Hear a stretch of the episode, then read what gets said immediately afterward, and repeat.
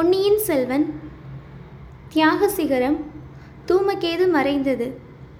நெடுநேரத்துக்கு அப்பால் பழுவேட்டரையருக்கு சிறிது நினைவு வந்தபோது அவர் ஒரு பயங்கரமான போர்க்களத்தில் இருப்பதை கண்டார். வாள்கள் ஒன்றோடொன்று மோதி ஜனஜனவென்று ஓங்கார ஒளி கிளப்பின. ஒரு பக்கத்தில் ஜெயப்பேரிகைகள் முழங்கிக் கொண்டிருந்தன. அவற்றுடன் சேர்ந்த ஆயிரக்கணக்கான குரல்கள் மகாராஜாதி ராஜ பாண்டிய மன்னர் வாழ்க, பாண்டிய விரோதிகள் வீழ்க என்று கோஷமிட்டன. இன்னொரு பக்கத்தில் ஆயிரக்கணக்கான குரல்கள் கங்க மன்னன் விழுந்து விட்டான், ஓடுங்கள் ஓடுங்கள் என்று கூக்குரலிட்டன. ஓடுகிறவர்களை தடுத்து நிறுத்தும் குரல்கள் சிலவும் கேட்டன. அப்போது திடீரென்று ஒரு கணம் போர்க்களத்தில் நிசப்தம் நிலவியது. பழுவேட்டரையர் சுற்றும் முற்றும் பார்த்தார். இரண்டு கால்களையும் இழந்த விஜயாலய சோழனை இன்னொரு நெடிதுயர்ந்த ஆஜானுபாகுவான மனிதன் தன் தோள்களிலே தூக்கி கொண்டு வந்தான்.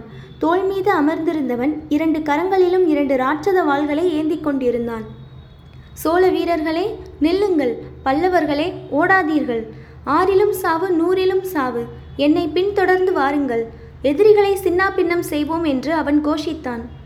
ஓடத் தொடங்கியிருந்த சோழ பல்லவ வீரர்கள் விஜயாலய சோழனை பார்த்துவிட்டு அவன் வார்த்தைகளை கேட்டுவிட்டு நின்றார்கள். அவர்களுடைய முகங்களிலே சோர்வும் பீதியும் நீங்கி மீண்டும் தீரமும் வீரக்கலையும் தோன்றின. பின்வாங்கியவர்கள் முன்னேறத் தொடங்கினார்கள்.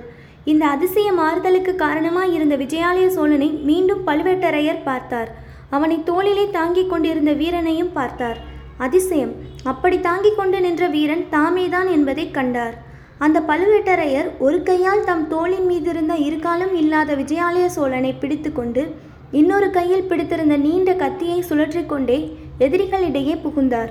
அவர்கள் இருவரும் போன இடமெல்லாம் பாண்டிய வீரர்களின் தலைகள் தரையில் உருண்டு விழுந்தன. போர் நிலைமை அடியோடு மாறிவிட்டது. பாண்டிய சைன்யம் சிதறி ஓடியது. சோழ பல்லவர்கள் வென்றார்கள். எட்டு திக்கும் அதிரும்படி ஜெயப்பேரிகைகள் முழங்கின. பல்லவ சக்கரவர்த்திக்கு முன்னால் விஜயாலய சோழர் அமர்ந்திருந்தார். அவருக்கு அருகில் பழுவேட்டரையர் நின்றார். பல்லவ சக்கரவர்த்தி சோழ மன்னரை பார்த்து, வீராதி வீரரே, உம்மாலே இன்று தோல்வி வெற்றியாயிற்று. இனி சோழ நாடு சுதந்திர நாடு. நீரும் உமது வீர புதல்வன் ஆதித்தனும் உங்கள் சந்ததிகளும் என்றென்றும் சுதந்திர மன்னர்களாக சோழ நாட்டை ஆளுவீர்கள் என்றார். உடனே விஜயாலய சோழர் தமக்கருகில் நின்ற பழுவேட்டரையரை பார்த்து, அத்தான், தங்களாலே தான் இந்த வெற்றி நமக்கு கிட்டியது. சுந்த சுதந்திர சோழ நாட்டின் சேனாதிபதியாகவும் தனாதிகாரியாகவும் உம்மை நியமிக்கிறேன். உமது சந்ததிகளும் சோழ குலத்துக்கு உண்மையாயிருக்கும் வரையில் தனாதிகாரிகளா அதிகாரிகளாகவும் சேனாதிபதிகளாகவும் இருப்பார்கள். பழுவேட்டரையரின் காயங்கள் நிறைந்த முகம் பெருமிதத்தால் மலர்ந்தது. திடீரென்று அந்த முகத்தில் கடும் கோபம் தோன்றியது. அந்த பழைய பழுவேட்டரையர் இந்த புதிய பழுவேட்டரையரை பார்த்தார். அட பாவி, துரோகி, சண்டாளா, என் குலத்தை கெடுக்க வந்த கோடாரி காம்பே, ஆறு தலைமுறையாக சேர்த்த அருமையான வீர புகழையெல்லாம் நாசமாக்கி கொண்டாயே! சிநேகித துரோகம், எஜமான துரோகம் செய்தாயே! சோழ குலத்தின் பரம்பரை பகைவர்களுக்கு உன்னுடைய வீட்டிலே இடம் கொடுத்தாயே! உன்னுடைய பொக்கிஷத்திலிருந்து பொருள் கொடுத்தாயே! உன்னால் அல்லவோ இன்று சோழ குலத்துக்கு இறுதி நேரப் போகிறது. முற்ற பழி உலகமுள்ள அளவு மாறவே மாறாது என்று சபித்தார். சபித்த பழுவேட்டரையரின் கண்களில் கண்ணீர் தாரை தாரையாக பெருகியது. பிறகு மற்றும் பல பழுவேட்டரையர்கள் வந்தார்கள். ஒவ்வொருவரும் தாம் தாம் செய்த வீர செயல்களை கூறினார்கள். ஒவ்வொருவரும் பழுவேட்டரையரை சபித்தார்கள். பின்னர் எல்லோரும் சேர்ந்து சபித்தார்கள். சண்டாளா, குலோத்ரோ குலத்ரோகமும் ராஜ துரோகமும் செய்து விட்டாயே! நாங்கள் உயிரை கொடுத்து சம்பாதித்த வீர புகழையெல்லாம் நாசமாக்கி விட்டாயே! உன் புத்தி ஏன் இப்படி போயிற்று என்றார்கள். பழுவேட்டரையர்கள் மறைந்தார்கள். கொடும்பாலூர் வேளிர்களும் திருக்கோவலூர் மலையமான்களும் வந்தார்கள். தன்னந்தனியே நின்ற பழுவேட்டரையரை சூழ்ந்து கொண்டார்கள். சீச்சி, நீயும் மனிதனா? சோழர் குலத்தை நீயும் உன் பரம்பரையும் தான் தாங்கி வந்தது என்று பெருமையடித்து கொண்டாயே! இப்போது என்ன சொல்லுகிறாய்? சோழ குலத்துக்கு நீ யமனாக மாறிவிட்டாயே! பாதகா, உன் பவிஷி எங்கே உன் என்று கூறி எக்காலம் கொட்டி சிரித்தார்கள். அவர்களுக்கு பின்னால் கூட்டமாக நின்ற சோழ நாட்டு மக்கள் கல்லையும் மண்ணையும் மாறி பழுவேட்டரையர் மீது எரிய தொடங்கினார்கள். அச்சமயம் சுந்தர சோழ சக்கரவர்த்தி அந்த கூட்டத்தை விலக்கி கொண்டு பலமற்ற கால்களினால் தள்ளாடி நடந்து வந்தார். வேளிர்களையும் மலையமான் மற்றவர்களையும் கோபமாக பார்த்தார்.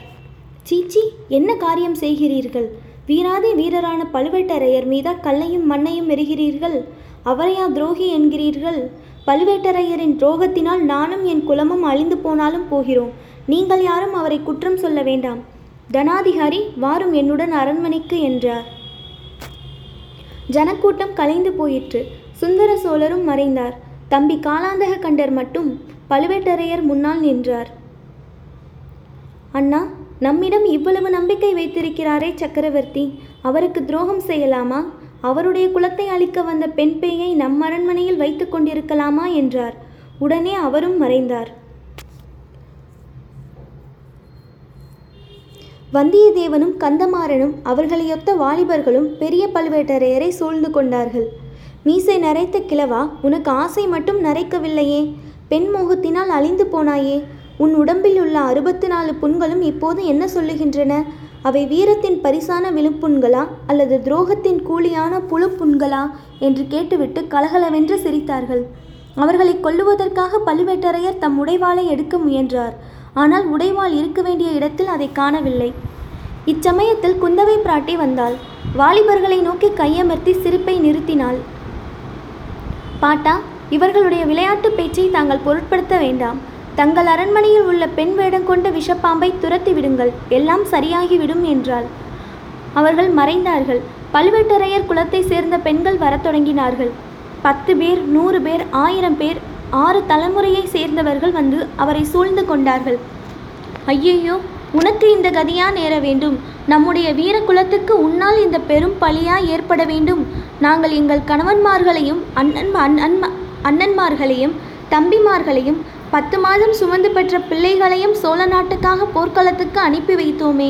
அவர்கள் இரத்தம் சிந்தி உயிரை கொடுத்து பழுவூர் வம்சத்துக்கு இணையில்லா புகழை தேடி தந்தார்களே. அதையெல்லாம் ஒரு நொடியில் போக்கடித்து கொண்டாயே என்று கதறினார்கள். பெண்களே, வாயை மூடிக்கொண்டு அந்த புறத்துக்கு போங்கள். என்னால் ஒரு பழியும் உண்டாகாது என்று பழுவேட்டரையர் கஷ்டப்பட்டு பதில் கூறினார். அப்போது அந்த பெண்கள் ஒரு திசையில் சுட்டி காட்டினார்கள். யமதர்மராஜன் எருமைக்கடா வாகனத்தில் ஏறிக்கொண்டு கையில் வேலும் பாசக்கயிறும் எடுத்துக்கொண்டு வந்தான். பழுவேட்டரையரை நெருங்கினான். போகிற போக்கில், பழுவேட்டரையா, உனக்கு மிக்க வந்தனம். சுந்தர சோழனுடைய உயிரையும் அவனுடைய மக்கள் இருவர் உயிரையும் ஒரே நாளில் கொண்டு போக உதவி செய்தாய் அல்லவா? உனக்கு என் நன்றி என்று கூறினான் யமதர்மராஜன். இல்லை இல்லை, நான் உனக்கு உதவி செய்யவில்லை, செய்ய மாட்டேன், உன்னை தடுப்பேன். யமனே, நில் நில் என்று பழுவேட்டரையர் அலறினார். யமனை தடுத்து நிறுத்துவதற்காக விரைந்து செல்ல முயன்றார். ஆனால் அவரை ஏதோ ஒரு சக்தி பிடித்து நிறுத்தியது. ஏதோ ஒரு பெரிய பாரம் அவரை அமுக்கியது. நின்ற இடத்திலிருந்து அவரால் நகர முடியவில்லை. பார்த்தாயா, நாங்கள் சொன்னது சரியாக போய்விட்டதே என்று கூறிவிட்டு பழுவேட்டரையர் குலப்பெண்கள் ஓ ஓவென்று சத்தமிட்டு புலம்பினார்கள். அவர்களில் பலர் ஒப்பாரி வைத்து அழுதார்கள். அவர்களுடைய அழுகுரலின் சத்தம் நிமிடத்துக்கு நிமிடம் அதிகமாகி வந்தது. பழுவேட்டரையரால் அதை சகிக்க முடியவில்லை. அவர் பேச முயன்றார். ஆனால் அழுகை சத்தத்தில் அவர் பேச்சு மறைந்து விட்டது. அழுகையும் புலம்பலையும் கேட்க சகிக்கவில்லை. இரண்டு கைகளினாலும் செவிகளை பொத்திக்கொள்ள முயன்றார். ஆனால் அவருடைய கைகளும் அசைவற்று கிடந்தன. அவற்றை எடுக்கவே முடியவில்லை. ஒரு பெரும் முயற்சி செய்து கரங்களை உதறி எடுத்தார். அந்த முயற்சியிலே அவருடைய கண்ணிமைகளும் திறந்து கொண்டன. சட்டென்று நினைவு வந்தது. அத்தனை நேரமும் அவர் அனுபவித்தவை மனப்பிரமையில் கண்ட காட்சிகள் என்பதை உணர்ந்தார். ஆனால் ஓலக்குரல் மட்டும் கேட்டுக்கொண்டிருந்தது. சற்று கவனித்து கேட்டார். அவை பெண்களின் ஓலக்குரல் அல்ல, நரிகளின் மூளைக்குரல். அவர் நினைவு இழந்து கொண்டிருந்த சமயத்தில் லேசாக காதில் விழுந்த சம்பாஷணை ஞாபகத்துக்கு வந்தது. கிழவன் செத்து போய்விட்டான் என்றது ஒரு குரல். நன்றாக பார், பழுவேட்டரையனுடைய உயிர் ரொம்ப கெட்டி, யமன் கூட அவன் அருகில் வர வர பயப்படுவான் என்றது மற்றொரு குரல். யமன் பயப்பட்டாலும் நரி பயப்படாது. கொஞ்ச நஞ்சம் உயிர் மிச்சம் இருந்தாலும் நரிகள் சரிப்படுத்திவிடும். பொழுது விடியும் போது கிழவனின் எலும்புகள் தான் மிச்சம் இருக்கும். நல்ல சமயத்தில் நீ பிளந்த மண்டபத்தை தள்ளினாய். இல்லாவிடில் நான் அந்த கதியை அடைந்திருப்பேன். கிழவன் என்னை கொன்றிருப்பான். எங்கே? மண்டபத்தை நகர்த்த முடியுமா? பார்க்கலாம். சற்று பொறுத்து. துளி கூட அசையவில்லை. ஒரு பகவானுடைய பகைவனுடைய பள்ளிப்படையை கொண்டு இன்னொருவனுக்கு வீரக்கல் நாட்டிவிட்டாயே என்று கூறிவிட்டு மந்திரவாதி கலகலவென்று சிரித்தான். சிரித்தது போதும், வா, படகு பீத்து கொண்டு ஆற்றோடு போய்விடப் போகிறது. அப்புறம் கொள்ளிடத்தை தாண்ட முடியாது. இந்த வார்த்தைகளை ஞாபகப்படுத்தி கொண்டு பழுவேட்டரையர் தம்முடைய நிலை இன்னதென்பதை ஆராய்ந்தார். ஆம், அவர் மீது பள்ளிப்படை மண்டபத்தின் ஒரு பாதி விழுந்து கிடந்தது. அதன் பெரிய பாரம் அவரை அமுக்கிக் கொண்டிருந்தது. ஆனால் மூச்சு விட முடிகிறதே, எப்படி? நல்ல வேளையாக மண்டபத்தோடு விழுந்த மரம் அவர் தோளின் மீது படிந்து அதன் பேரில் மண்டபம் விழுந்திருந்தது. மண்டபத்தை ஒட்டியிருந்த மரம்தான் அவர் உயிரை காப்பாற்றியது. மண்டபம் நேரே அவர் மேல் விழுந்திருந்தால் மார்பும் தலையும் நொறுங்கி போயிருக்கும். கிழவனார் தம்முடைய உடம்பின் வலிமையை எண்ணி தாமே ஆச்சரியப்பட்டார். அந்த பெரிய பாரத்தை இத்தனை நேரம் சுமந்தும் தம்முடைய உயிர் போகவில்லை என்பதை உணர்ந்து கொண்டார். ஆனால் இவ்வளவு கெட்டியான உயிரை இன்னமும் காப்பாற்றிக் கொள்ள முடியுமா? ஆம், எப்படியாவது காப்பாற்றி கொண்டே ஆக வேண்டும். காப்பாற்றி கொண்டு சோழகுலத்துக்கு நேரவிருந்த அபாயத்தை தடுக்க வேண்டும். அப்படி தடுக்காவிட்டால் அவருடைய குலத்துக்கு என்றும் அழியாத பழி இவ்வுலகில் ஏற்படுவது நிச்சயம். வானுலகத்துக்கு போனால் அங்கேயும் அவருடைய மூதாதையர்கள் அனைவரும் அவரை சபிப்பார்கள். ஆகையால் எந்த பாடுபட்டாலும் இந்த மரத்தையும் மண்டபத்தையும் அப்புறப்படுத்தி எழுந்திருக்க வேண்டும். ஐயோ, எத்தனை நேரம் இங்கே இப்படி நினைவிழந்து கிடந்தோமோ என்னமோ தெரியவில்லையே. இதற்குள் ஒருவேளை நாம் தடுக்க விரும்பும் விபரீதங்கள் நேரிட்டிருக்குமோ?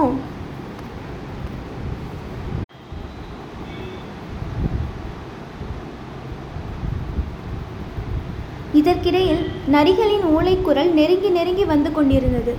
நரிகள் மூச்சுவிடும் சத்தம் அவர் தலைக்கு அருகில் கேட்டது.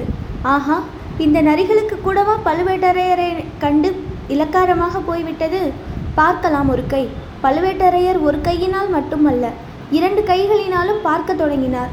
தம் உடம்பில் மிச்சமிருந்த பலம் முழுவதையும் பிரயோகித்து அவர் மீது விழுந்து கிடந்த மரத்தை தூக்க முயன்றார். மரம் சிறிது சிறிதாக உயர உயர அதன் மேல் நின்ற மண்டப பாறை நகர்ந்து சரிய தொடங்கியது. இடையிடையே அவர் செய்த ஹூ ஹூகாரங்கள் நெருங்கி வந்த நரிகளை அப்பால் நகரும்படி செய்தன. ஒரு யுகம் என தோன்றிய ஒரு நாளிகை முயன்ற பிறகு அவரை அமுக்கிக் கொண்டிருந்த மரமும் மண்டப பாறையும் சிறிது அப்பால் நகர்ந்து அவரை விடுதலை செய்தன. அந்த முயற்சியினால் அவருக்கு ஏற்பட்ட சிரமம் காரணமாக சிறிது நேரம் அப்படியே கிடந்தார். பெரிய நெடுமூச்சுகள் விட்டார். ஆகாசத்தை அண்ணாந்து பார்த்தார். மண்டபத்துக்கு சமீபமாதனாலும் புயலில் மரங்கள் பல விழுந்து விட்டிருந்தபடியாலும் வானவெளி நன்றாக தெரிந்தது. இப்போது கருமேகங்கள் வானத்தை மறைத்திருக்கவில்லை. வைரப்பொறிகள் போன்ற எண்ணற்ற நட்சத்திரங்கள் தெரிந்தன. லேசான மேகங்கள் அவற்றை சிறிது மறைத்தும் பின்னர் திறந்துவிட்டும் அதிவேகமாக கலைந்து போய் கொண்டிருந்தன. சட்டென்று வானத்தில் வடதிசையில் தோன்றிய ஒரு விசித்திரமான நட்சத்திரம் அவருடைய கவனத்தை கவர்ந்தது. அடடா, சில நாளைக்கு முன்பு அவ்வளவு நீளமான வாளை பெற்றிருந்த தூமகேதுவா இப்போது இவ்வளவு குறுகி போயிருக்கிறது. அந்த நட்சத்திரத்தின் ஒரு முனையில் சுமார் ஒரு அடி நீளம் வெளியேறிய புகைத்திரல் போல நீண்டிருந்தது. பத்து நாளைக்கு முன்பு கூட வானத்தின் ஒரு கோணம் முழுதும் நீண்டிருந்த வாள் இப்படி குறுகிவிட்ட காரணம் என்ன? வானத்திலிருந்து பார்வையை அகற்றி சுற்றும் முற்றும் பார்த்தார். நரிகள் இன்னும் போகவில்லை என்பதை கண்டார். பத்து இருபது ஐம்பது நரிகள் இருக்கும். அவற்றின் கண்கள் நெருப்பு தன்மைகளைப் போல் காட்டின் இருளில் ஜொலித்து கொண்டிருந்தன. கிழவன் எப்போது சாகப்போகிறான் என்று காத்து கொண்டிருந்தன போலும். போகட்டும் போகட்டும், அவ்வளவு மரியாதை பழுவேட்டரையனிடம் இந்த நரிகள் காட்டுகின்றனவே. திடீரென்று வானமும் பூமியும் அந்த வனப்பிரதேசம் முழுவதும் ஒளிமயமாயின ஒளிமயமாயின பழுவேட்டரையரின் கண்கள் கூசின. அது மின்னல் அல்ல, வேறு என்னவாய் இருக்கக்கூடும்? வானத்தை நோக்கினார். ஜாஜ்வல்யமாக பிரகாசித்த ஒரு தீப்பந்தம் வானவட்டத்திலே ஒரு கோணத்தில் பிரயாணம் செய்து கொண்டிருக்க கண்டார். அதன் பிரகாசம் அவருடைய கண்களை கூச செய்தது. கண்ணை ஒரு கணம் மூடிவிட்டு திறந்து பார்த்தார். அந்த தீப்பந்தம் சிறிதாகி போயிருந்தது. வர வர ஒளி குறைந்து வந்தது. திடீரென்று அது மறைந்தே விட்டது. பழையபடி இருள் சூழ்ந்தது. இந்த அதிசயம் என்னவாயிருக்கும் என்று பழுவேட்டரையர் சிந்தித்து கொண்டே மீண்டும் வானத்தை நோக்கினார். குறுகிய தூமகேது சற்று முன் இறந்த இடத்தை பார்த்தார். அங்கே அதை காணவில்லை. ஆஹா, தூமகேதுதான் விழுந்துவிட்டது. இதன் கருத்து என்ன? இதன் விளைவு என்ன? உலகத்தில் ஏதேனும் விபரீதம் நடக்கப் போவதற்கு அறிகுறிதான். ராஜ குடும்பத்தினர் யாருக்காவது விபத்து நேரிடுவதற்கு அடையாளம். வால் நட்சத்திரம் மறையும் போது அரச குலத்தை சேர்ந்த யாரேனும் மரணம் அடைவார்கள். இது வெகு காலமாக மக்களிடையே பரவியிருக்கும் நம்பிக்கை. அப்படியெல்லாம் கிடையாது என்று சொல்லுவோரும் உண்டு. அதன் உண்மையும் பொய்மையும் நாளைக்கு தெரிந்துவிடும். நாளைக்கா? இல்லை, இன்றைக்கே தெரிந்து போய்விடும். அதோ கீழ்வானம் வெளுத்து விட்டது. பொழுது புலரப்போகிறது. இன்று இரவுக்குள் மூன்று இடங்களில் மூன்று விபரீத பயங்கர நிகழ்ச்சிகள் நடைபெறக்கூடும். அவை நடக்கப் போகும் விவரம் நமக்கு மட்டும் தெரியும். அவற்றை தடுக்கும் சக்தியும் நமக்குத்தான் உண்டு. தடுப்பதில் வெற்றி பெற்றால் தூமக்கேது விழுந்த அவசகணத்தை கூட வெற்றி கொண்டதாகும். இல்லாவிடில் அதை பற்றி என்னவே பழுவேட்டரையரால் முடியவில்லை. தடுத்தே ஆக வேண்டும். சோழர் குலத்தை சேர்ந்த மூவரையும் காப்பாற்றியே ஆக வேண்டும்.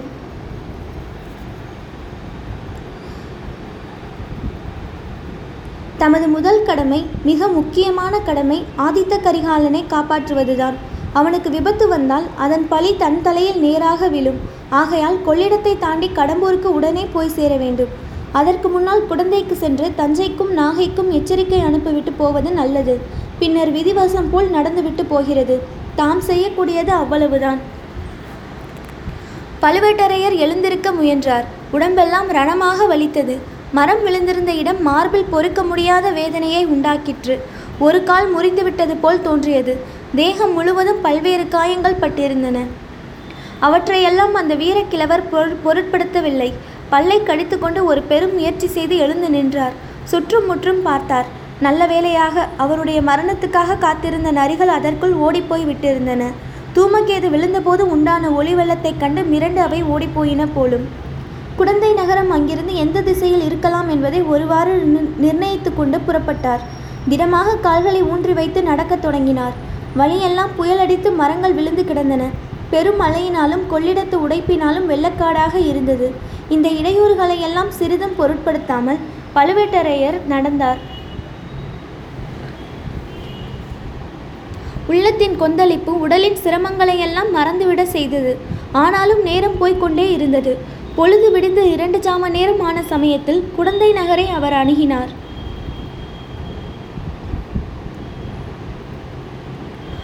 அந்த மாநகரின் மத்திய பிரதேசத்துக்கு போக அவர் விரும்பவில்லை.